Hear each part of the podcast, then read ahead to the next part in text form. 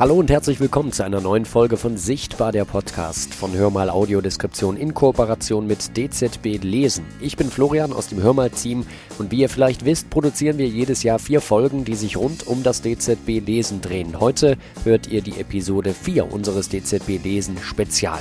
Und diese Folge wurde an einem besonderen Tag aufgenommen, nämlich am Internationalen Tag der Menschen mit Behinderung. Einem Tag, an dem man ruhig mal noch bewusster als sonst auf die Bedürfnisse von Menschen mit Behinderung aufmerksam machen darf. Und deshalb spreche ich heute mit niemand Geringerem als dem Direktor des DZB Lesen, Professor Dr. Thomas Kalisch. Wir wollen ein wenig über aktuelle Politik plaudern und, das wird mit ihm nicht sehr schwer sein, auch mal über den Tellerrand blicken. Hallo, Thomas Kalisch. Hallo, liebe Hörerinnen, hallo, liebe Hörer, hallo, lieber Florian. Freue mich sehr. Thomas Kalisch ist jemand, der mich immer sehr fasziniert, weil er in der Lage ist, die komplizierten Dinge des Lebens auch einfach zu erklären. Und äh, das wollen wir auch heute versuchen in dieser Folge und das werden wir auch brauchen, diese Kompetenz. Wir wollen nämlich heute über den Koalitionsvertrag sprechen, also über das, was unsere Regierung für uns und mit uns in den kommenden Jahren plant. Und dabei werden wir natürlich vor allem über die Themen Barrierefreiheit und Inklusion reden. Ich habe ein paar Auszüge vorbereitet aus der Vereinbarung und ich freue mich wirklich sehr auf unser Gespräch. Erste Frage, dieser Bereich Mobilität. Ähm, also ich kann das kurz zitieren. Im Koalitionsvertrag steht, wir wollen, dass Deutschland in allen Bereichen des öffentlichen und privaten Lebens, vor allem aber bei der Mobilität, unter anderem bei der Deutschen Bahn, beim Wohnen, in der Gesundheit und im digitalen Bereich barrierefrei wird. Und dafür soll es das Bundesprogramm Barrierefreiheit geben. Ähm, Gibt es was, wo du sagen würdest, das wäre so die dringendste Neuerung oder Verbesserung im Rahmen der Barrierefreiheit in den angesprochenen Bereichen? Das ist natürlich jetzt ein ganz weites Feld. Ne? Mhm. Und mhm. ähm, wenn ich jetzt dieses Bundesprogramm, das höre ich natürlich insofern gerne, dass man bereit ist, dafür auch zu investieren und dass man dafür auch Mittel äh, zur Verfügung stellt und im weitesten Sinne äh, an all diesen Stellen äh, Effekte zu erzielen. Mm, ohne Geld, ohne Moos nichts los und so gesehen ist es eine Grundvoraussetzung. Ähm, natürlich wünschen äh, wir uns als behinderte Menschen an vielen Stellen und möglichst an allen Stellen Barrierefreiheit und sind mit vielen Dingen auch unzufrieden. Äh, wenn man hier aber auch ganz klar sagt, man will in den öffentlichen Nahverkehr investieren und will dort die Barrierefreiheit stärker in den Fokus nehmen, Fördermittel dafür schaffen, dass das auch umgesetzt wird. Na, um Gottes Willen, na, Mensch, das wäre natürlich toll. Ähm, immer wieder unter dem Vorbehalten, mal sehen, wie es dann politisch auch angepackt und umgesetzt wird. Ich glaube auch, dass man deshalb auch hier das Wort Kaffeesatzleserei immer auch nicht zu hoch hängen darf, weil man wird einfach sehen, was dann auch in der politischen Auseinandersetzung und am Ende in der Aufteilung der Aufgaben äh, dann wirklich auch in der Realität äh, wirklich ankommen wird. Das kann man heute überhaupt noch nicht beurteilen. Fakt ist, dass die Themen da sind und dass hier ein Bekenntnis zu Barrierefreiheit da ist, auch gerade in den Bereichen äh, Mobilität, äh, Digitalisierung, auch im Bereich Wohnen. Äh, das hat unterschiedliche ähm, äh, Schwerpunkte natürlich. Wohnen ist klar, ähm, dass, dass man da viel tun muss. Und auch im, im öffentlichen Nahverkehr, da ist natürlich auch sehr, sehr viel noch im Argen. Zum, zum Beispiel? Also naja, es gibt halt viele Entwicklungen, äh, die es in den anderen Bundesländern schon gibt, äh, dass man via App, äh, auch mit einer barrierefreien App und mit über, über Systeme zum Beispiel daran arbeitet, dass man Ampeln ähm, so gestaltet, dass diese Ampelsysteme quasi ähm, getriggert werden können von dem behinderten Menschen, der mit seiner äh, Smartphone-App oder mit einem kleinen Chip da vorbeigeht und dann weiß die Ampel, da kommt ein blinder Mensch, der will die Straße überqueren, dann mache ich einen etwas lauteren Ton. Mhm. Ähm, oder es gibt äh, Informationssysteme, die gut funktionieren, wo ich äh, erfahre, wo meine Straßenbahn abfährt oder meine Straßenbahn, ich kann eine Taste drücken äh, und kann damit äh, dem Straßenbahnfahrer verdeutlichen, hu, ich äh, bin hier übrigens Einsteiger und guck mal auf meinen weißen Stock. Und äh, das sind Gibt's so in Halle oder in Dresden gibt es solche Beispiele? Genau, oder? in Dresden gibt es ja dieses schon fast traditionell zu nennende Beispiel, mhm. äh, was aus Prag kam. Ähm, das haben aber inzwischen viele Leute in Deutschland auch weitergedacht. Ähm, ähm, und, ähm, Sag mal kurz, wie es funktioniert, also was da das ist. Ja, insofern weitergedacht, dass man es aufs Smartphone transportiert und dass man aber jetzt nicht nur Smartphone allein Affinität herstellt, sondern auch, man hat dann, kriegt einen kleinen Chip. Äh, dieser kleine Chip ist äh, sozusagen, wird erkannt von der Ampel oder wird erkannt von der Straßenbahn. Äh, da kann ich eine Taste drücken und damit äh, kann ich Aufmerksamkeit erzeugen bei einem technischen System. Und äh, diese Konzepte, die dabei zum Tragen kommen, wir hatten da gerade auch eine Veranstaltung bei uns, eine virtuelle in unserem mobilen, an unserem Stammtisch äh, mhm. hatten wir eine Firma dazu eingeladen, die uns darüber berichtet hat, wie vielfältig diese Anwendungen sind in dem öffentlichen äh, Raum. äh, dass man also einerseits Ampeln äh, damit adaptiv machen kann, dass man Verkehrssysteme damit äh, barrierefrei Informationen unterlegen kann, dass es aber so weit auch geht, dass man sagt, zum Beispiel eine Bauampel eine Bauampel, mhm. wenn auf einmal steht eine Bauampel da, du weißt es gar nicht, du gehst nachmittags auf einmal den Weg, vormittags war da noch nichts, nachmittags ist dann auf einmal so eine Bauampel da. Ähm, dass dass dir, die sich auch meldet. Genau, dass die sich auch mhm. meldet, dass die in hm. dieses System integriert ist, dass da Schnittstellen gibt, dass die alle miteinander reden, äh, diese technischen mhm. Systeme, äh, und man nicht äh, 25 Bediengeräte braucht, um äh, 25 ähm, äh, verschiedene technische Geräte zu nutzen. Ja. Dass das ähm, alles in einer App sozusagen dann zusammen. Ja, nicht könnte. mal, nicht mal. Es sind, hm. können auch durchaus verschiedene Apps sein. Es sind ja. auch teilweise verschiedene Apps. Ist auch gut so, das belebt auch das Geschäft, weil jeder hat dann so auch seine Anwendungen, aber die reden miteinander, mhm. die Apps, die kommunizieren. Du hast eine Plattform, auf der du Informationen hast und du hast auf der anderen Seite dann sogar, äh, das ist geplant, dann auch eine Schnittstelle, wo du auch mal anrufen kannst und wo dir jemand am Telefon sagt, äh, wie er dich berät, wie du die App benutzen kannst, selbst betroffene Leute und so. Also es gibt ein sehr schönes äh, äh, Konzept. Wir haben da auch als Deutscher Blind- und Sehbehindertenverband ja eine Gesellschaft gegründet, SMS, äh, Smarte Mobilität äh, Services, mhm. wo genau diese Dinge gebündelt werden sollen, weil wir es natürlich verhindern wollen, ähm, dass du in jedem Dorf, in jeder Stadt eine eigene App oder einen eigenen Chip brauchst, äh, sondern dass du im System hast, was miteinander redet, was so modern gestaltet ist, äh, dass du eben ähm, quasi automatisch, du, du, informiert wirst über die Informationen, die, die dir in dem Moment, wo du gerade bist, äh, dann eben ähm, zugänglich gemacht werden können. Hm. Ähm, zwei Gedanken, die ich dazu jetzt hatte. Zum einen äh, nochmal kurz erklärt, was das in Dresden auch ist, so wie ich es verstanden hatte, ist unter anderem auch, dass man per Tastendruck sich die Bahnnummer ansagen lassen kann, wenn man das will, oder? Also nicht so standardmäßig, sondern dass man einfach äh, immer, wenn die Bahn kommt, dass die das nicht in der Bahn ist, sondern wie das hier in Leipzig wäre, sondern dass man sich ansagen kann, wenn Bedarf danach besteht sozusagen. Korrekt. Und das ist natürlich genau das auch, was es braucht. Mhm. Ähm, wer will schon an einer Haltestelle wohnen, wo ständig die Ansage kommt, nachts um, um, um, um drei, äh, um drei ist falsche Zeit, aber sagen wir mal um 21 Uhr, äh, ich bin die zwölf und ich fahre nach Golis Nord. Und ähm, das ähm, wenn man das on demand macht, dass man sozusagen also ganz bewusst diese Informationen abrufen kann, mhm. dann muss ich auch die äh, Piepampeln nicht ausschalten 20 Uhr und die Blinden sagen, äh, den Blinden sagen, tut mir leid, da könnt ihr nicht mehr über die Straße gehen selbstständig, sondern ich kann sagen, du hast dein Smartphone oder du hast diesen kleinen Chip dabei und dann kannst du also dieses Signal auch abfordern, selbst wenn du mal nach 20 Uhr auf die Straße dich traust. und da sind wir auch bei dem zweiten Punkt. Äh, woran scheitert es denn aus deiner Sicht, dass äh, da einfach immer noch nicht genügend getan worden ist, weil eigentlich diese Problemstellungen sind ja schon jahrelang bekannt und Deutschland hat sich, das wissen wir alle, 2009 ja auch offiziell dazu bekannt, sowas auch anzupacken. Ich glaube, manche Sachen brauchen da auch ihre Zeit, das mhm. muss man mal ganz ehrlich sagen. Ich bin ja auch selber Informatiker und äh, weiß auch, dass äh, natürlich viele Dinge erstmal sich auch ein bisschen äh, entwickeln müssen und äh, auch gerade so eine Ideen dann auch so breitere Plattformen und Schnittstellen zu schaffen. Äh, es gibt jetzt nicht die eierlegende Wollmilchsau. Da ist man Gott sei Dank auch von weg von dieser Idee zu sagen, ich schaffe eine App, die löst alle Probleme. Das funktioniert im Leben überhaupt nicht. Die Welt ist bunt und gerade im digitalen Bereich passiert ja so viel und du kommst gar nicht hinterher, äh, das alles äh, zu beobachten und dich da dementsprechend auch immer mit deinen Anwendungen drauf aus und anzurichten, auszurichten. Wenn ich aber eine Plattform schaffe, wenn ich Schnittstellen schaffe, wenn ich Kommunikation ermögliche, dann kriege ich da eben auch Dynamik in so eine Prozesse rein. Übrigens können dann auch Firmen Geld verdienen. Das ist nämlich auch ganz wichtig, weil wenn Ingenieure Geld verdienen, dann kriegen sie auch kreative Ideen und dann bauen die auch was Schickes, was gut funktioniert. Wenn das alles mit dem Holzhammer immer funktioniert, dann ist das manchmal äh, sehr dröge und langweilig. Ähm, es gibt ein wunderbares Beispiel, oder das ist kein wunderbares Beispiel, aber aus den sehr langen Zeiten, als die Netzwerke, die Computernetzwerke aufgebaut wurden, da gab es ein sehr theoretisches und ein super ausgefeiltes äh, OSI-Schichtenmodell äh, eines europäischen äh, das Wort Internet möchte ich nicht in den Mund nehmen, aber eines Computernetzwerkes. Äh, und das war so aufwendig in der Implementierung, also in der technischen Umsetzung.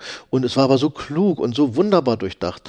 Äh, und dann kamen die Amis mit ihren äh, Internet-Ideen und auf vier Schichten und total pragmatisch und sollte auch jeden Bombenangriff überstehen, dieses Netz. Und es hat sich dann einfach knallhart durchgesetzt. Und egal an welchen tollen ähm, theoretischen Ideen gemessen, äh, hat sich brutal dann das, was am Markt sich bewährt hat, durchgesetzt. Und ich glaube auch, ähm, ich bin wirklich kein Verfechter des reinen Marktes. Wir kommen ja dann auch vielleicht zu dem Thema nochmal mhm. Produkte barrierefrei gestalten. Aber letztendlich ist es das Allerwichtigste, dass der Markt auch irgendwo funktioniert äh, und, und, und eine Möglichkeit geschaffen wird.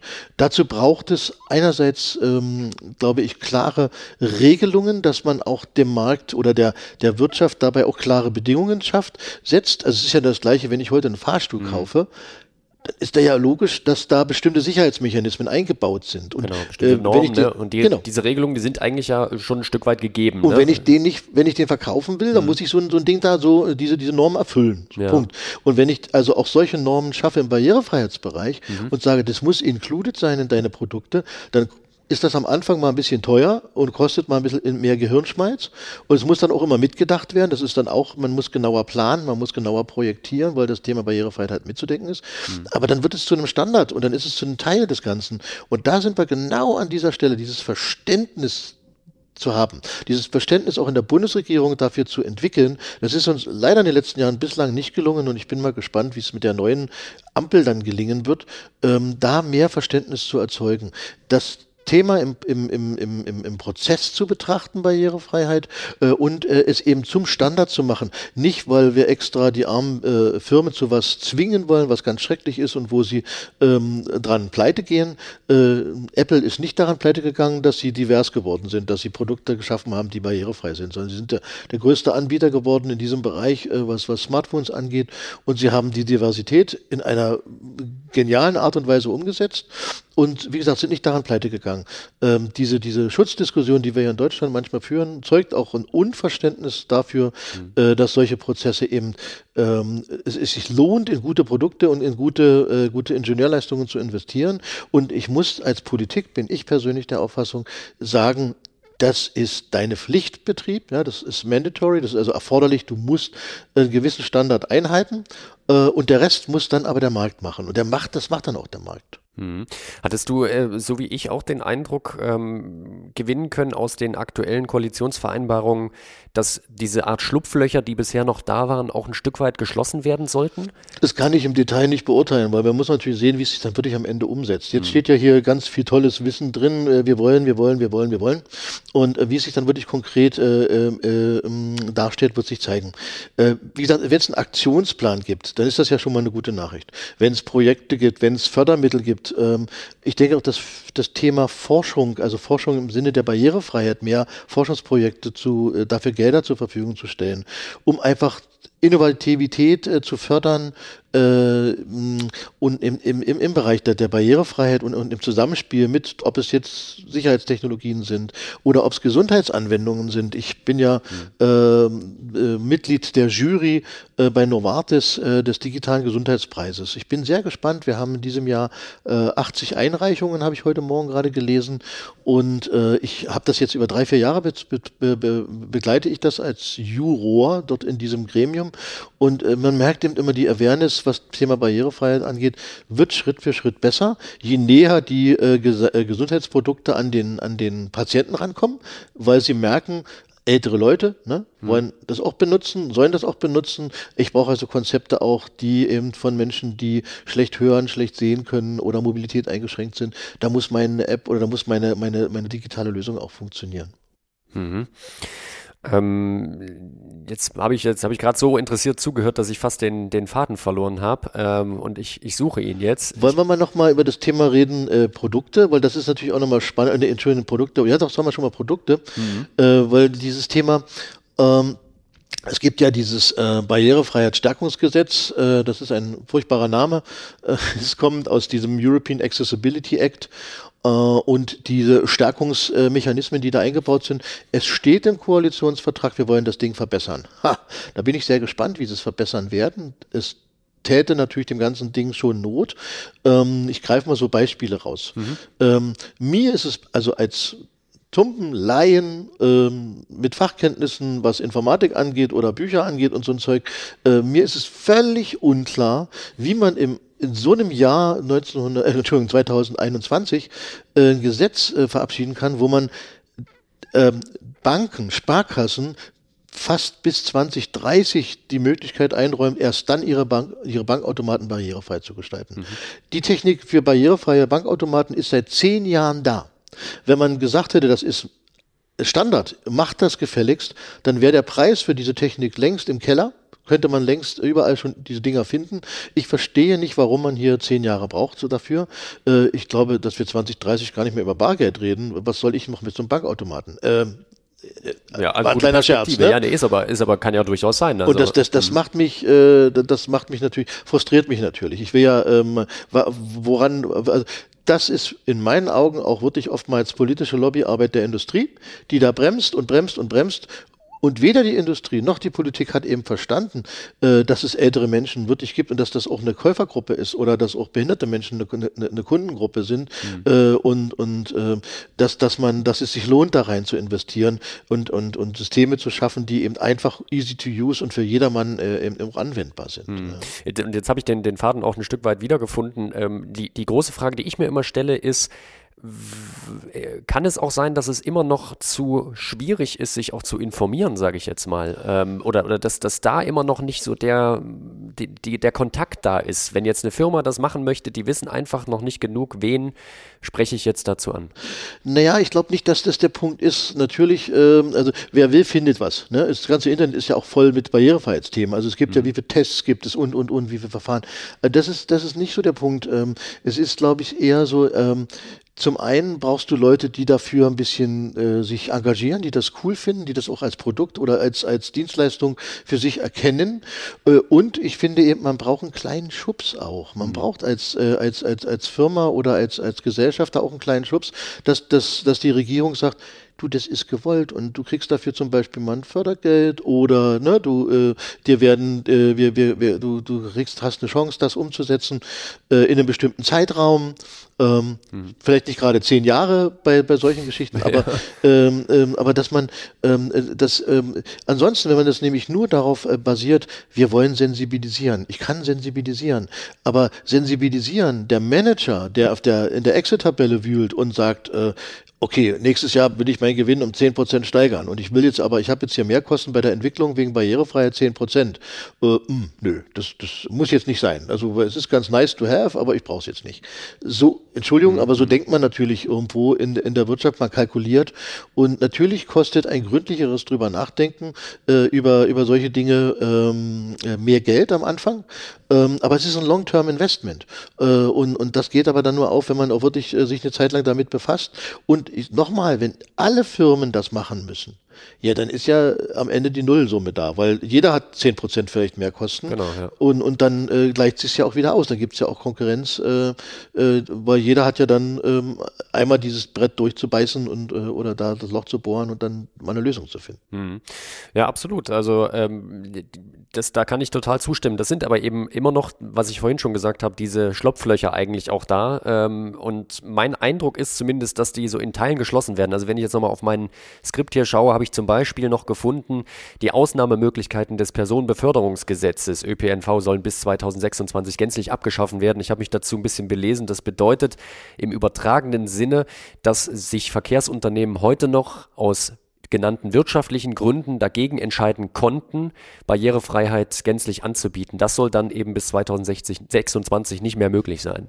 Das ist ja eine gute Entwicklung eigentlich, ne? Nein, auf jeden Fall. Äh, und, und ich meine, ähm, das, ich hoffe ja auch, dass dieser Trend äh, sich fortsetzt. Es scheint ja auch im Moment so zu sein, dass man diese Deutsche Bahn 30 äh, Jahre lang billig gespart hat, um sie an der Börse zu verhökern, wo übrigens alle Parteien, die hier regiert haben, in den letzten 30 Jahren mitgewirkt haben an diesem verbrecherischen Prozess, jetzt eben anfängt, wieder Geld zu investieren, weil man merkt, es ist, hat ökologisch Sinn und dann wollen auch alle Bürgerinnen und Bürger, was haben wir an Strecken geschlossen? Was wurde hier alles dicht gemacht? Und und äh, wie marode ist das ganze System? Ähm, das, das, ähm, das ist ja nicht nur Barrierefreiheit. Und ich habe da auch dann auch mal Verständnis dafür, dass Barrierefreiheit dann ein, äh, ein Thema davon ist und dass es äh, nicht immer dann so ganz, ganz schnell geht. Das tut natürlich mhm. weh für mich als Einzelnen, wenn ich dann in einer Situation wohne, äh, wo es eben äh, dann sehr, sehr schlecht ist oder noch schlimmer ein Rollstuhlfahrer, der eben ähm, dann äh, nicht mitgenommen wird und so was. Das ist natürlich ja, unvorstellbar blöd für so einen Menschen dann, dass er da so angewiesen ist auf diese, äh, dieses Thema. Und umso mehr, wie gesagt, wenn man da investiert und jetzt aber eben in die Bahnhöfe investiert und in den Ausbau von Zügen und in den Ausbau von Technologie und dabei eben dann nicht nochmal anfängt, zehn Jahre später nochmal über Barrierefreiheit zu reden, sondern das jetzt mitdenkt, mhm. ja, das wäre natürlich, und das ist genau der Weg, den wir ähm, erstreiten müssen und wo ich hoffe, dass es da äh, mehr Awareness inzwischen auch in der Politik gibt. Mhm, dass es nicht so um den eigentlich Umbau der vorhandenen Mittel immer gehen muss, was äh, kompliziert wäre, vielleicht auch nicht zeitgemäß, sondern in der Entstehung neuer Mittel von vornherein Barrierefreiheit mitgedacht Mitzudenken. Werden. Mhm, genau. Ja. Das muss, äh, muss der Weg sein. Ja, so äh, ähm, habe ich das auch von vielen Seiten schon, schon hören können und das erscheint mir auch sehr, sehr logisch. Ähm, ein, eine Sache noch zu, zum Digital, äh, zur Digitalität, zum, der, das Stichwort digitaler Teilhabeausweis haben wir vorhin ganz kurz besprochen. Das ist ja was, was jeden betreffen könnte. Was ähm, hat es damit auf sich eigentlich? Äh, kann ich nicht so genau sagen. Äh, ich finde es erstmal cool, äh, dass es dann so nochmal weit wegkommt von dem Thema äh, mein Schwerbehindertenausweis oder so, dass das so, so stigmatisierend ist. Und äh, digital heißt ja dann vielleicht auch, dass äh, ich bestimmte ähm, ja, äh, Nachteilsausgleiche dann auf diese Art und Weise auch über diesen Ausweis auch äh, dann sozusagen mich damit autorisieren kann. Äh, und äh, ich hoffe natürlich auch, dass er dann europaweit mal Gültigkeit mhm. erlangt, was ja auch schon seit vielen Jahren Thema ist, was man nie bis jetzt zum Ende durchgebissen hat in Europa, dass es einen einheitlichen und durch anerkannten Behindertenausweis gibt oder eben dann einen digitalen ähm, Teilhabeausweis. Mhm. Weit, ja. Weiteres, weiteres Thema. Ähm, ich ich springe mal ähm, weiter einfach zur nächsten, zum nächsten Zitat, was ich noch rausgesucht habe und wo ich wirklich auch eine Verständnisfrage habe. Ähm, Zitat 2 sozusagen. Wir verpflichten in dieser Wahlperiode, muss wahrscheinlich uns heißen, private Anbieter von Gütern und Dienstleistungen innerhalb einer angemessenen Übergangsfrist zum Abbau von Barrieren oder, sofern das nicht zumutbar ist, zum Ergreifen angemessener Vorkehrungen. Und da gibt es dann äh, den Ausbau auch der Beratungsarbeit der Bundesfachstelle Barrierefreiheit. Also das Stichwort ist private Anbieter von Gütern und Dienstleistungen Barrierefreiheit. Äh, was heißt das genau? Naja, das ist ja natürlich in diesem Barrierefreiheitsstärkungsgesetz für bestimmte Pro Produkte und Dienstleistungen schon erstmal äh, paraffiert. Ne? Und äh, da wird ja auch gerade an der Rechtsverordnung dafür gearbeitet. Die wird jetzt äh, sicherlich Anfang nächsten Jahres dann, vermute ich mal, in Kraft gesetzt werden. Und ähm, da geht es halt äh, zum öffentlichen Nahverkehr, da geht es um Banken, da geht es um Informationsterminals und diese Dinge. Ähm, das ist schon ganz, ganz viel, was da kommt. Wie gesagt, teilweise mit Fristen, wo sich mir die Fußnägel hochrollen. Ne? Mhm. Ähm, aber da bin ich natürlich auch ähm, an unserem Aufgabengebiet hier ganz dicht wieder dran. Äh, da können wir vielleicht nachher nochmal drüber reden, äh, das Thema äh, E-Books, barrierefreie E-Books und Zugang zu, zu E-Books. Würde das zu diesen private Güter auch zählen eigentlich? Ähm, absolut, genau. Ja, dann, dann, lass uns doch gleich da einsteigen. Okay. Ähm, wie lange wollen wir jetzt darüber reden? okay. wir haben bisher keine, keine Begrenzung, aber wir fangen einfach mal an. Ich hatte ja dieses Stichwort private Güter, weil ich das, äh, konnte ich mir gar nichts darunter vorstellen. Also Barrierefreiheit ja. privater Güter, aber jetzt, wo du sagst E-Books, das klingt natürlich dann schon hm. wieder anders. Also bevor wir auf dieses Thema eingehen, äh, äh, private Güter und Dienstleistungen, äh, müssen wir gleich nochmal erklären, was ist Produkte und was sind Dienstleistungen. Ähm, genau, wir sind natürlich trotzdem unzufrieden, dass äh, viele Produkte da eben nicht included sind. Auch zum Beispiel Gesundheitsprodukte nicht included sind mhm. in diesem mhm. Gesetz derzeit.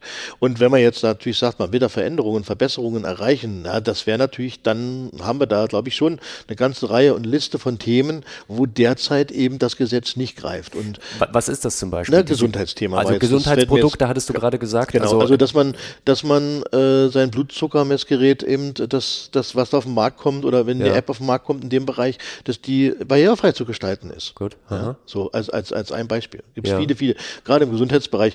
Das, was dort an Apps äh, boomt, ich hatte ja auch gerade diesen Gesundheitspreis erwähnt, ne? das ist äh, enorm, was da alles für Entwicklungen passieren.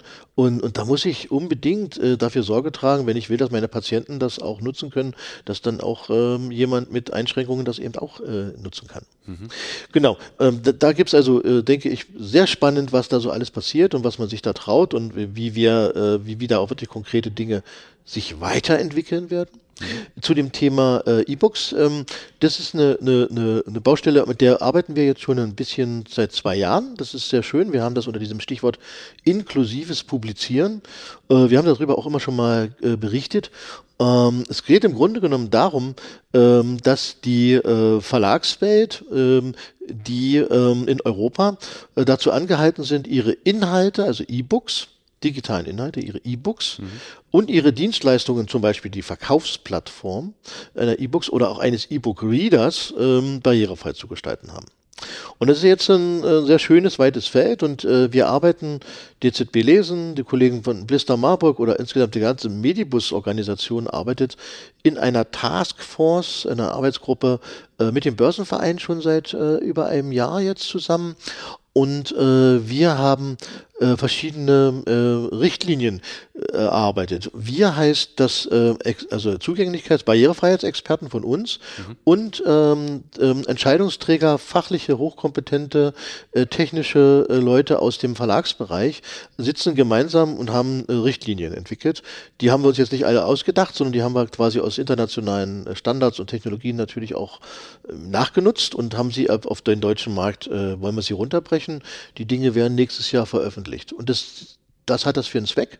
Es hat das Ziel, dass äh, ein Verlag, der dann in 2025 seine E-Books barrierefrei anbieten muss, gesetzlich verpflichtet, äh, dass er in diesen Jahren jetzt äh, sich selbst fit macht, äh, wie kann ich denn in meiner Produktionskette ein Buch äh, barrierefrei machen, damit es am Endprodukt eben barrierefrei ist.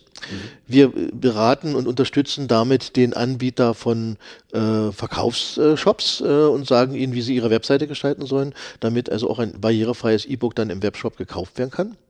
Und äh, wir beraten natürlich auch ähm, ähm, zum Beispiel Anbieter wie Tolino oder andere Lesesysteme und solche äh, Entwickler von Reader-Systemen, äh, wie sie barrierefrei ähm, äh, ihre, ihre Lesesysteme gestalten können, damit ich das barrierefreie Buch, was ich auf dem barrierefreien Shop gekauft habe, dann auch auf dem barrierefreien Player äh, oder Reader äh, lesen kann. Mhm. Weites, tolles Feld und ich bin hier sehr, sehr positiv, weil mh, mm, wir sehen in, in, der, in, der, in, der, in der Verlagslandschaft große Bereitschaft, großes Interesse daran, sich zu engagieren. Das ist nicht immer einfach, ist doch logisch. Die Verlagswelt hat ja äh, nicht nur Digitalisierung oder hat ja ganz viele Themen, mit denen sie sich sowieso auseinandersetzt und da ist äh, Barrierefreiheit natürlich nicht äh, nur das einzige Thema, mit dem sie sich befassen. Und ähm, aber es gibt eben, wir sehen eben dadurch, dass wir sehr früh gestartet sind, haben wir da eben über Sensibilisierung und über Gespräche und über die Kontakte, die fachlichen Kontakte, auch mit größeren Verlagen gemeinsam daran zu arbeiten an solchen Lösungen, äh, glaube ich, eine gute Chance, dass wir in Deutschland gute Lösungen schaffen werden, äh, die funktionieren. Und wir sind als Medibus-Bibliotheken da auch ein toller Partner für die, weil natürlich nicht jeder Buchhändler und nicht jeder Verlag sagt, ich kann jetzt ähm, mein Buch adäquat 100% barrierefrei machen. Ich hätte da gerne noch mal eine Expertise und dann fragen Sie die Kollegen in Marburg oder in Leipzig, äh, die dann dabei helfen können äh, und, und, Unterstützung geben. Und wir sehen uns natürlich auch als Anbieter von barrierefreien Inhalten in der Zukunft ähm, als Medibus äh, sozusagen und auch die Nutzerinnen und Nutzer zu beraten. Also ähm, stell dir vor, du hast äh, Leute, die kaufen sich einen E-Book-Reader und sind jetzt nicht so digital affin äh, und kommen mit dem erstmal nicht zurecht, können diese Accessibility oder die Zugangsfeatures nicht einschalten, äh, kriegen sie vielleicht nicht hin oder haben dabei ein bestimmtes technisches Problem, dann ist unsere Idee, dass wir als Medibus-Bibliotheken diese Leute beraten, unterstützen, ja, ja. und helfen. Weil äh, wenn jetzt ähm, der Nutzer äh, so ein Buch gekauft hat, so ein Leser gekauft hat und er geht dann hier in den Buchladen um die Ecke, weiß man nicht, ob jede Verkäuferin dann ihm da wirklich technisch unter unterstützen kann. Aber da gibt's halt eine Telefonnummer drauf oder eine Internetadresse, wo er bei uns fragen kann und dann kriegt er Unterstützung. Hm. Ja, ich finde, dass diese Informat das sind wieder diese Informationssachen. Ne? Ich habe auch gerade mich nochmal gefragt, wenn jetzt jemand diese Folge hört, äh, der, die sich jetzt nicht so mit dem Thema Barrierefreiheit auskennt, was, was sind denn Beispiele? Wie ein Buch barrierefrei gemacht werden kann? Naja, zum einen ist es so, äh, dass du äh, zum Beispiel nur Bilder drin hast, der ganze Text ist in Grafiken versteckt. Du könntest, äh, wenn du einen Text hast, der ähm, zum Beispiel mehrsprachig ist oder wo, ja, wo Teile mehrsprachig sind, dann muss man dem, äh, dem in dem E-Book kann man verankern, das ist ein englischer Absatz, das ist ein deutscher Absatz oder ist ein französisches Wort. Mhm. Ähm, dann weiß das Vorleseprogramm auch, jetzt muss ich Französisch sprechen und jetzt muss ich Englisch sprechen mhm. und äh, macht das also automatisch. Ähm, auch zum Beispiel dieses, wie wir vorhin gesagt haben, navigieren, strukturieren, also ja. äh, jetzt im Inhaltsverzeichnis zu blättern. Äh, das ist alles ähm, Technologie, die ist da und die, äh, wenn man die, wenn man die einbaut in die in diese E-Books, dann wird das eben auch komfortabel handhabbar. Das ist beim Roman nicht so ganz, ganz wichtig, weil da in der Regel gucke ich höchstens mal hinten, wer der Mörder war, aber in der Regel lese ich den von A bis Z. ne? ja. ähm, also ich gucke nie nach, weil dann okay, äh, irgendwie, ich schieße mich dann, würde mich da irgendwie abschießen. Ich brauche diesen, diesen, äh, manchmal, ich freue mich dann, wenn es wirklich mal einen Spannungsbogen gibt.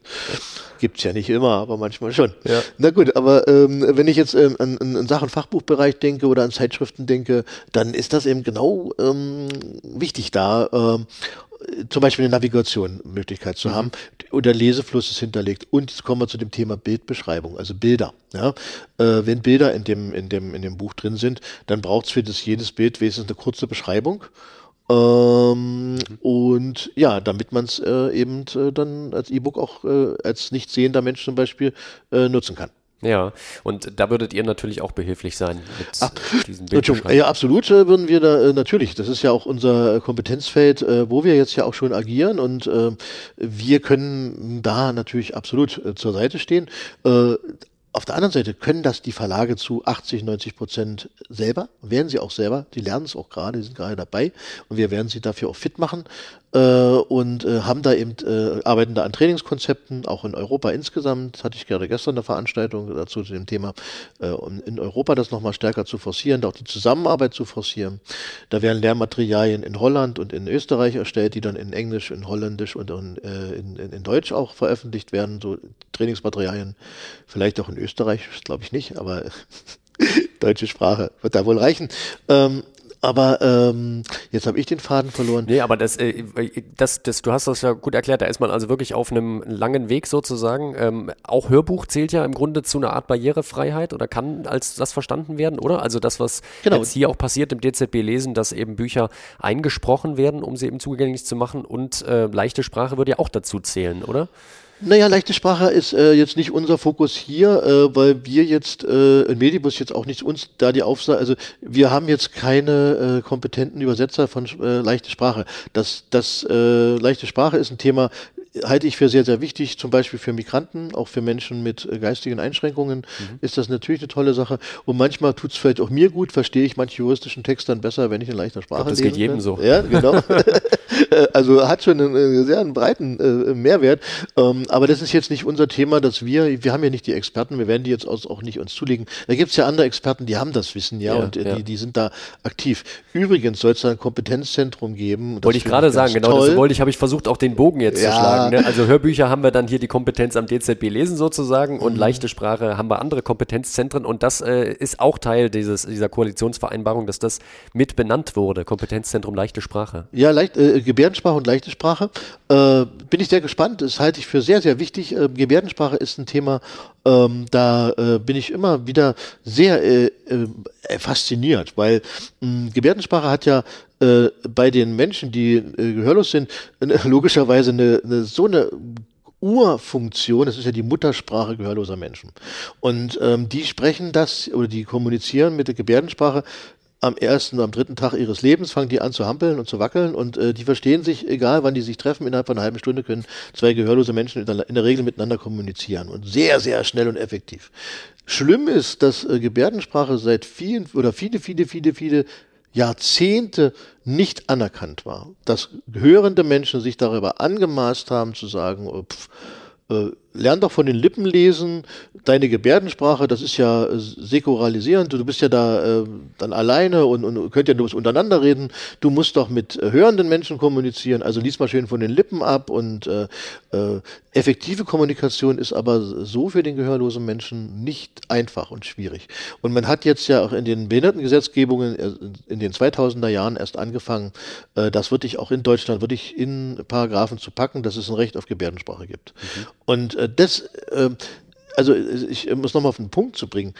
Äh, äh, in den 1870er Jahren gab es verschiedene Bildungskongresse, die sich mit dem Thema, welche Schrift sollen blinde Menschen nutzen? Und welche, welche Kommunikationsformen sollen gehörlose Menschen nutzen. Bei, der, äh, bei den äh, drei äh, großen Tagungen für das Thema äh, blinde Menschen Kommunikationsmittel hat sich die Breitschrift durchgesetzt. Mhm. Äh, die hat sich deshalb durchgesetzt, weil ganz, ganz viele blinde Menschen in diesen Fachkonferenzen dabei waren und ganz deutlich gemacht haben, das ist effektiv, das geht schnell, das geht super, damit können wir lesen, damit können wir schnell schreiben. Bei den Kongressen der Gehörlosen waren gehörlose Menschen nicht am Tisch. Das haben hörende Menschen über Gehör. Über Gehör. Und man hat dann ich habe mir das erzählen lassen, man hat früher sogar teilweise im Unterricht äh, gehörlose Menschen an Stühle gefesselt, damit sie nicht Gebärdensprache benutzen. Mhm. Also das ist unvorstellbar, ne? Unvorstellbar. Und äh, jetzt sage ich, 200 Jahre Blindenbildung dank Breil. Was, also was haben wir da erreicht? Und wie schwer haben es heute Gebärdensprachler äh, eben äh, jetzt seit zehn Jahren eben endlich das aner vernünftig anerkannt bekommen, auch gesetzliche Grundlagen zu haben seit 15 Jahren, äh, um jetzt eben dann, und dann kommt ja noch diese moderne Technologie dazu, mhm. also Skypen, ja, ist doch für, für, für, für gehörlose Menschen ein Traum, ja, miteinander weltweit zu kommunizieren über, über einen Videostream. Äh, ja? Und ähm, das, äh, aber äh, das, diese Sprache ist eine Sprache, die sich etabliert, die sich entwickelt, die, die noch gar nicht so, ähm, die sehr lokal auch ist und die ist aber auf der anderen Seite auch, da gibt es noch ganz viel Entwicklungsbedarf an dem Thema. Ja. Und dafür ist so ein Kompetenzzentrum Absolut, dann eben das Richtige. Ne? Total ja. wichtig. Und auch das Thema leichte Sprache eben voranzubringen, dafür gute Lösungen zu schaffen. Ja, was, was ist, äh, im, wenn wir nochmal Kompetenzzentrum uns vornehmen, was, was wäre da in deinem Verständnis enthalten? Also Forschung vielleicht oder was? Ja, auf jeden Fall, denke ja. ich mal. Also erstmal natürlich, äh, genau, also Forschungsthemen dafür zu aggregieren, erstmal zu gucken, wie ist eine, eine, eine, eine Sachanalyse, was, was, was ist für Themen, welche Anforderungen gibt es, unter Einbeziehung natürlich der äh, Partizipation der Betroffenen unbedingt ne? Mhm. Äh, zu gucken und, und dann eben zu überlegen, welche Forschungsprojekte, welche Netzwerke kann man aufbauen, um äh, die Dinge voranzutreiben. Wie sieht das äh, jetzt als kleine Zwischenfrage aus mit Kompetenzzentrum für ähm, zum Beispiel Breitschrift oder Menschen mit Sehbehinderung? Gibt es sowas in der Art schon oder ist sowas? Naja, äh, das, ist, ähm, das, ist, ein super Thema, weil ähm, ich äh, frage mich das natürlich, äh, ob man in dieses Kompetenzzentrum nicht auch das Thema Breil, äh, Kommunikation in Breil noch mit integrieren sollte. Äh, kann ich jetzt natürlich. oder Audiodeskription, also jetzt mal so, weil Gebärdensprache und Audiodeskription sind ja auch auf eine gewisse Art und Weise kongruent. Ähm, ja, ähm, das ist dann die Frage, wie weit bohrt man das auf, ob ja. das dann wirklich zu, zu Sonder- oder zu besonderen Kommunikationsformen im Kompetenzzentrum äh, spezielle äh, Kommunikationsformen führt und ob man sich da auch vielleicht verzettelt. Hm. Äh, ich sage mal andersrum, es gibt ja äh, gerade was das Thema Breil angeht, äh, Medibus und äh, natürlich auch, also gerade Medibus äh, als, als Organisation.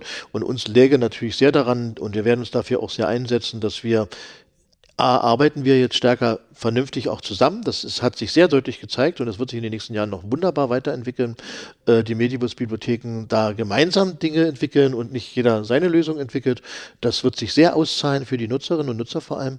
Und ähm, es heißt natürlich auch genau den Punkt, diese Kompetenz, die wir dabei haben, jetzt nicht nur den Verlagen zur Verfügung zu stellen, sondern als, sag ich mal, auch bundesweit zur Verfügung zu haben und auch Entwicklungstendenzen äh, anzustreben, also zu gucken, was, wo entwickelt sich da was, kann man da noch mehr tun? Mhm.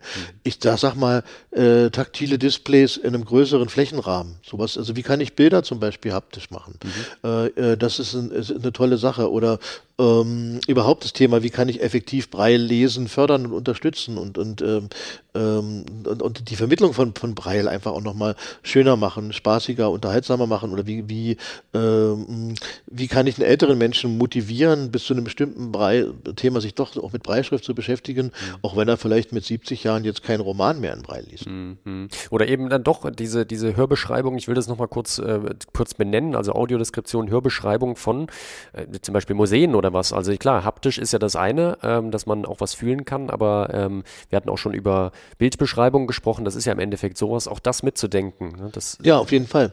Und äh, sagen wir mal so, das Thema äh, Audiodeskription hat ja den Schmackes bekommen, noch nicht nur durch das Fernsehen und die, die Kinoprogramme, mhm. selbstverständlich, oder auch durch die vielen Sportsachen, die da jemand macht, so, ne? Toll.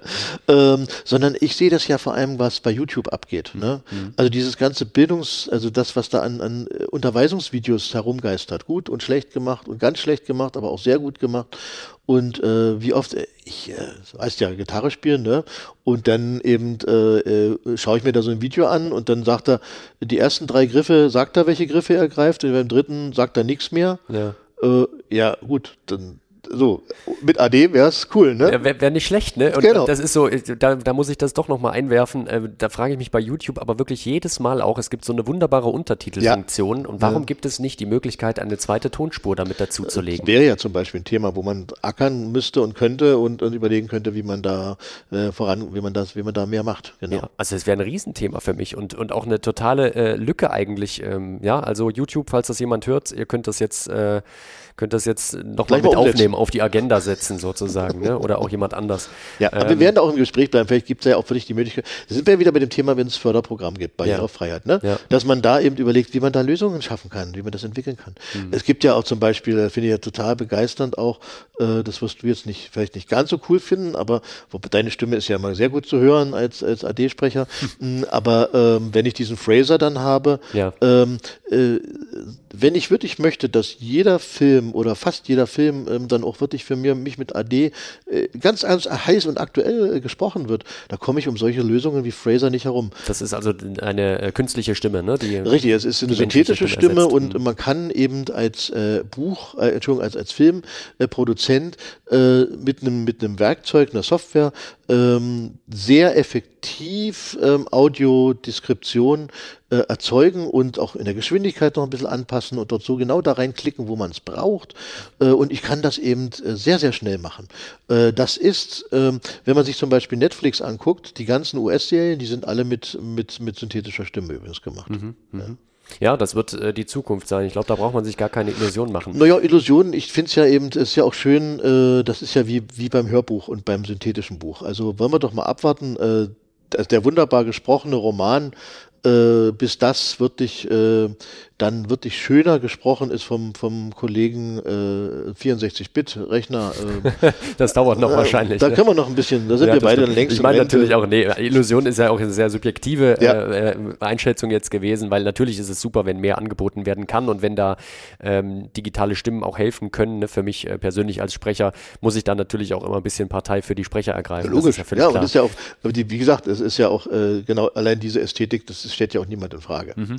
Ähm, nur weil weil, ich, weil wir gerade schon auch nochmal so ganz selbstverständlich drüber gesprochen haben, das Thema äh, Medibus will ich nochmal als kleines Stichwort zumindest haben. Können wir nochmal in, in zwei, drei Sätzen einfach nochmal das erklären, falls jemand das noch nicht weiß? Weil wir stellen oft bei unserem Podcast fest, dass äh, viele Menschen gar nicht so Bescheid wissen, was es eigentlich für tolle Plattformen schon so gibt. Das äh, ist ja auch äh, schön, weil eure, euer Podcast ist ja auch sehr offen und äh, man kommt hier natürlich schnell als betriebsblinder Mensch mhm. dann in die, in die Abkürzungskrücke und, und erzählt dann irgendwelches Zeug. Die Mediengemeinschaft für Blinde, Seh- und die Mediengemeinschaft für blinde, seh- und lesebehinderte Menschen ist ein Zusammenschluss der Bibliotheken für blinde, seh- und lesebehinderte Menschen.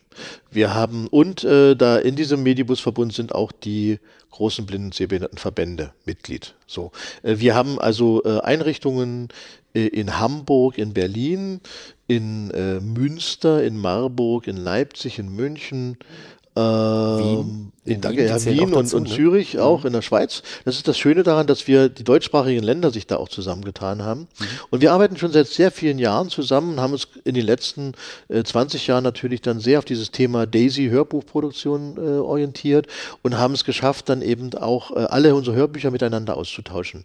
Das hat natürlich einen riesen Vorteil. Wir haben jetzt fast 55, fast 60.000 Hörbücher äh, im, im, Bestand und der ist eben in allen Hörbüchereien letztendlich am, am, am Ende abrufbar. Also man muss sich bei einer anmelden eigentlich, so ist Man kann doch? sich bei einer anmelden, kann man kann sich, auch bei mehreren anmelden, ja. müsste sich aber eigentlich nicht bei, bei einer. Es reicht bei einer. Manche sind bei mehreren angemeldet, ist kein Problem. man kann sich bei einer anmelden und hat dann auf diesem Gesamtkatalog auch den, den, den Zugang. Auch mit einer sehr guten App, wie ich finde. Die ist, glaube ich, auch von ja. den meisten Hörbüchereien unterschiedlich gemacht. Ich kenne jetzt die vom DZB Lesen, die gefällt mir sehr gut. Naja, äh, der, das ist genau der Punkt. Äh, wir haben also bislang, sage ich mal, ganz viel an dem Titelaustausch gearbeitet. Und dann haben wir in den letzten fünf Jahren an dem Download Lösungen gearbeitet da gibt es verschiedene äh, Ansätze und äh, die sind ähm, etwas unterschiedliche Wege auch gegangen. Es gab dann auch verschiedene Apps. Und wir haben jetzt aber in den letzten zwei Jahren und jetzt gerade in den letzten und in den nächsten Jahren uns klar nicht nur vorgenommen, sondern auch sehr konkrete Maßnahmen ergriffen, dass wir alle mit dem gleichen Bibliothekssystem, ein Ausleihsystem, Konzept arbeiten werden, mhm. dass alle die App so nutzen können, wie wir eben, und in Leipzig, die ist ja nicht nur in Leipzig, die ist ja auch in Hamburg und die ist auch in Berlin und in Bonn nachnutzbar. Bonn hatten wir vorhin verziert, äh, vergessen in der mhm. Aufzählung. Mhm. Ähm, so, und ähm, daran wollen wir natürlich aufbauen. Wir wollen eine einheitliche Plattform schaffen, wir wollen äh, auch die, die Skills für die Sprachassistenzsysteme. Das hat doch keiner Geld, äh, fünf Bibliotheken gleichzeitig so eine Skills zu entwickeln. Bei diesen Preisen von Informatikern, das kannst du ja kaum bezahlen. Ne? Mhm. So, wenn ich aber mit fünf Bibliotheken das gemeinsam bezahle, dann äh, ist es äh, lösbar.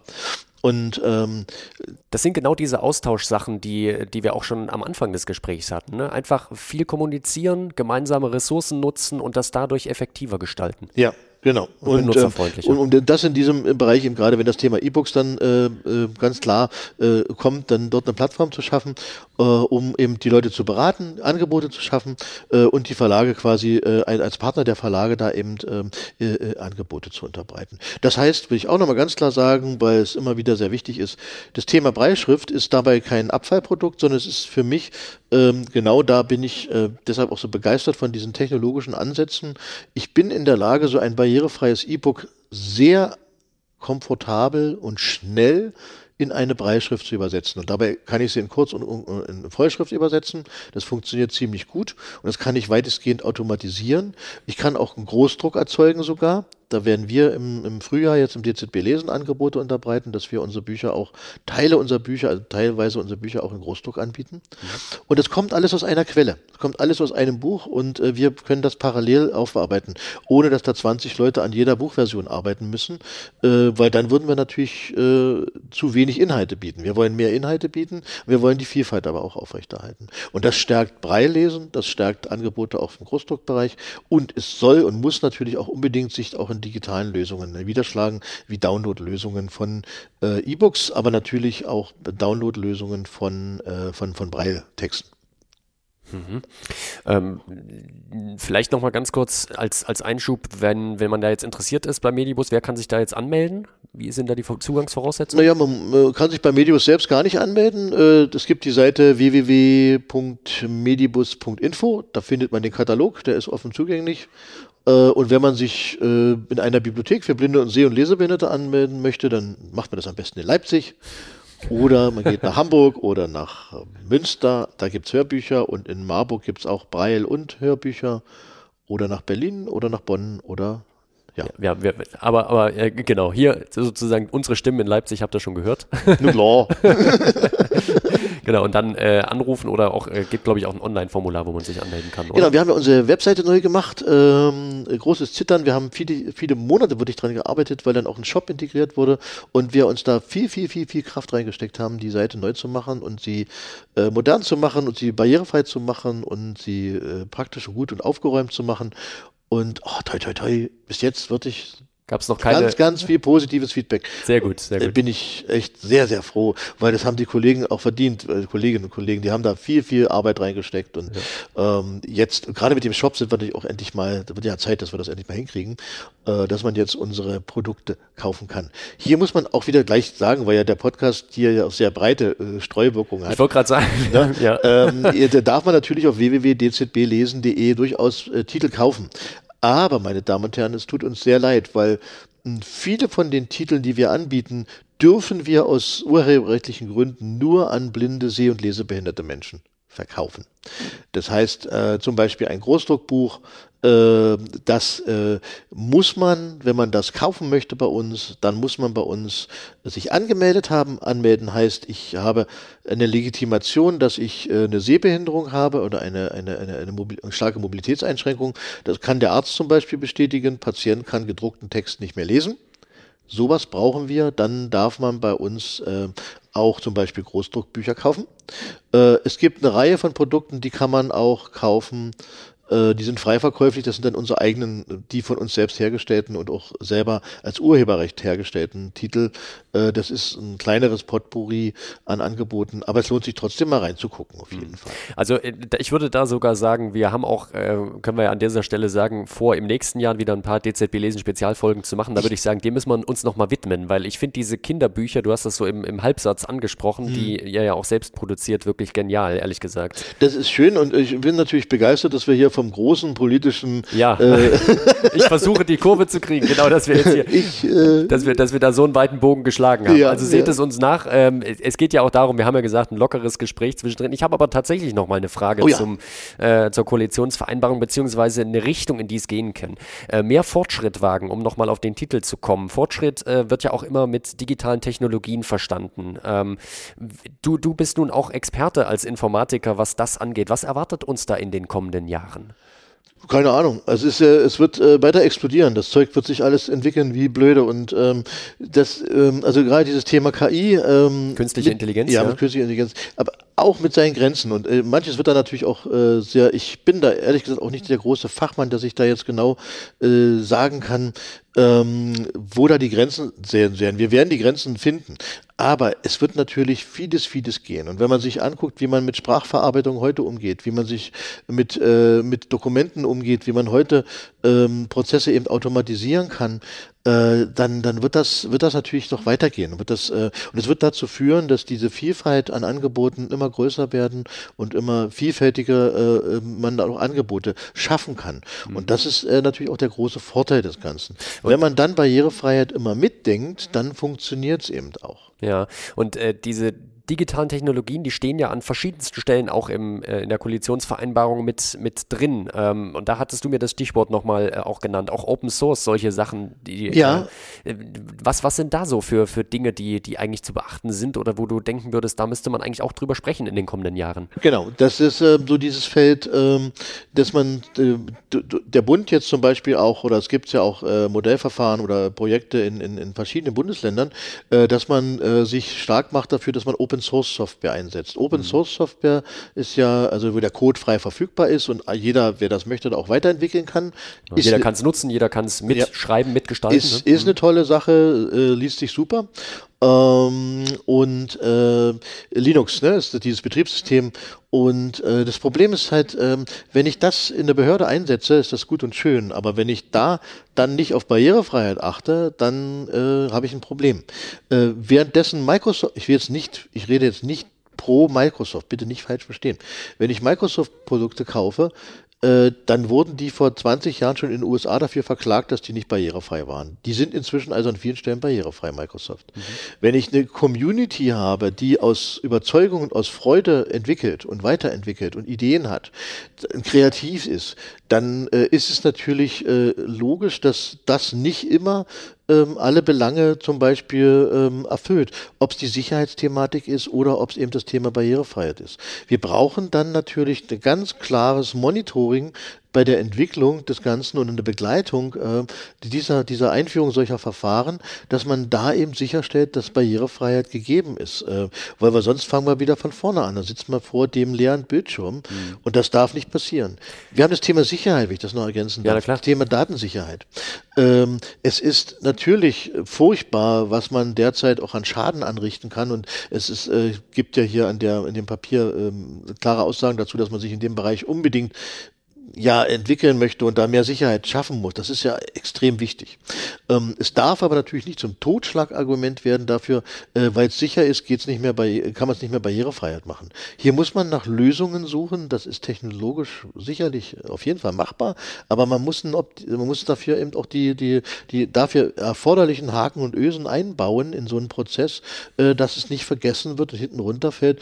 Ja, das System ist sicher. Es kann jetzt zwar auch kein Blinder sicher nutzen, aber es ist jetzt erstmal sicher. Und dann fängt man wieder hinterher an, das Ganze nochmal neu zu entwickeln. Mhm. Das äh, wäre fatal. Also äh, da sind wir wieder bei dem Thema Digitalisierung, ständig dieses Thema Barrierefreiheit mitdenken genau. und, und nicht äh, im Nachgang mal zu hoffen, dass dieser Kelch äh, erst nach meiner Pensionierung kommt. okay, nee, aber das, das zieht sich so ein bisschen durch das Gespräch ja auch durch. Und äh, weil wir jetzt gerade von Linux und Microsoft gesprochen hatten und, und Apple muss man ja da eigentlich auch noch dann mit dazu nennen, also diese gängigen Betriebssysteme und Linux jetzt im Speziellen halt als ein System, was ähm, Open Source sozusagen, so wie ich das verstanden habe, mehr funktioniert, also in die Richtung geht, dass man eigentlich Kompetenzen äh, und Fähigkeiten bündelt aus verschiedensten äh, Bereichen, um neue Sachen entstehen zu lassen, was erstmal fernab von Barrierefreiheit ein ganz wichtiger oder ein guter Gedanke sein kann für die Zukunft äh, und die Digitalisierung, die wir ja auch in Deutschland wesentlich vorantreiben müssen, wie wir in vielen Bereichen wissen. Aber, und da war jetzt das Plädoyer einfach nochmal, ähm, gerade bei Linux ist es eben so, dass keine Barrierefreiheit garantiert werden kann aktuell ähm, oder, oder Ja, es gibt so zu wenig Lösungen dafür. Das genau. ist immer wieder mal versucht worden. Es ist eben ein sehr buntes äh, Potpourri und äh, ja.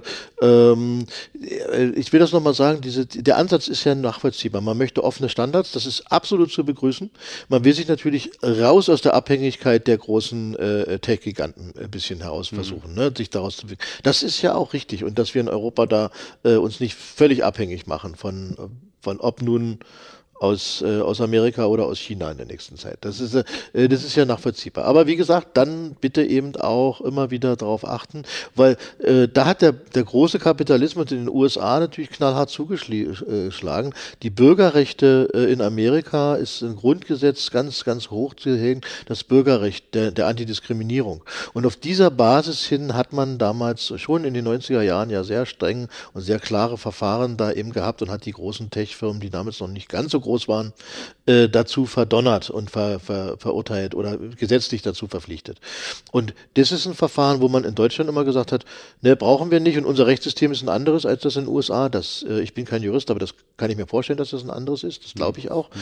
Ähm, aber eben nur dann auf, äh, auf den Kurs zu setzen, Sensibilisierung und ich streichle mal ein bisschen und ich bettel, bettel, äh, das funktioniert eben nicht, sondern man muss hier eben auch, denke ich, klare, klare Bandagen setzen oder klare Grenzen oder klare klare Strukturen schaffen, die es eben unbedingt das Mitdenken von ähm, bei einer Barrierefreiheit ähm, unterstützen und notwendig machen. Mhm. Schon das zu Beginn jeder technischen Entwicklung von Grund auf. Äh, das zieht sich so durch das Gespräch durch. Ähm, ja, wir sind eigentlich mit meinen Notizen soweit am Ende. Ähm, ich darf dir da aber nochmal den Ball zuspielen. Ähm, möchtest du noch irgendwas dazu aus deinen Erfahrungen sagen oder einfach nochmal eine Botschaft senden auch? Es wird jetzt die letzte Folge auch sein, zum Beispiel des DZB Lesen Spezial in diesem in Jahr. Diesem Jahr, schön. Ja.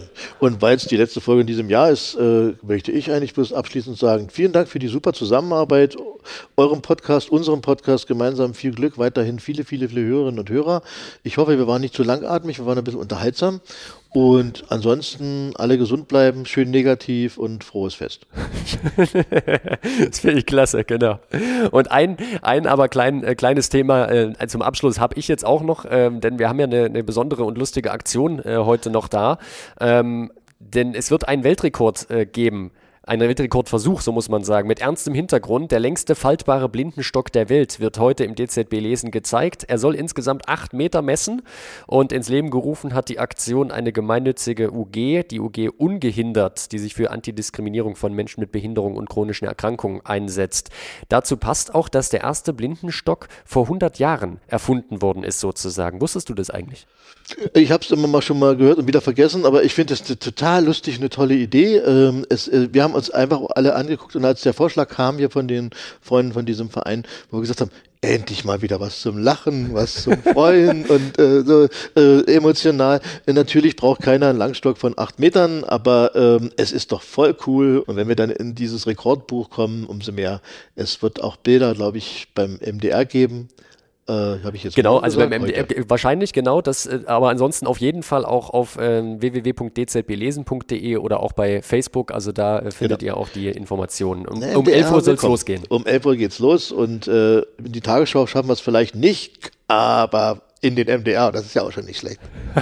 Finde schönes Schlusswort auch und eine schöne, lustige Aktion. Also mir bleibt auch zu sagen, vielen Dank für dieses äh, weitreichende Gespräch, äh, Professor Dr. Thomas Kalisch. Und ähm, ja, euch ähm, da draußen auch von, von unserer Seite ein ähm, geruhsames, entspanntes äh, Vorweihnachtsfest und auch Weihnachtsfest. Äh, kommt gut ins neue Jahr hinein und wir hören uns auf jeden Fall Anfang kommenden Jahres wieder. Wir haben schon die Planung aufgenommen für weitere Folgen. Schreibt uns gerne, ähm, wie es euch dieses Jahr gefallen hat ähm, und wenn ihr weitere Themenvorschläge habt, dann jederzeit gerne. Das ist also die letzte Folge in diesem Jahr gewesen von Sichtbar der Podcast in Kooperation mit DZB Lesen und diese DZB Lesen Spezialfolge. Vielen Dank, Thomas. Tschüss und vielen Dank, lieber Florian. Dankeschön auch. Tschüss.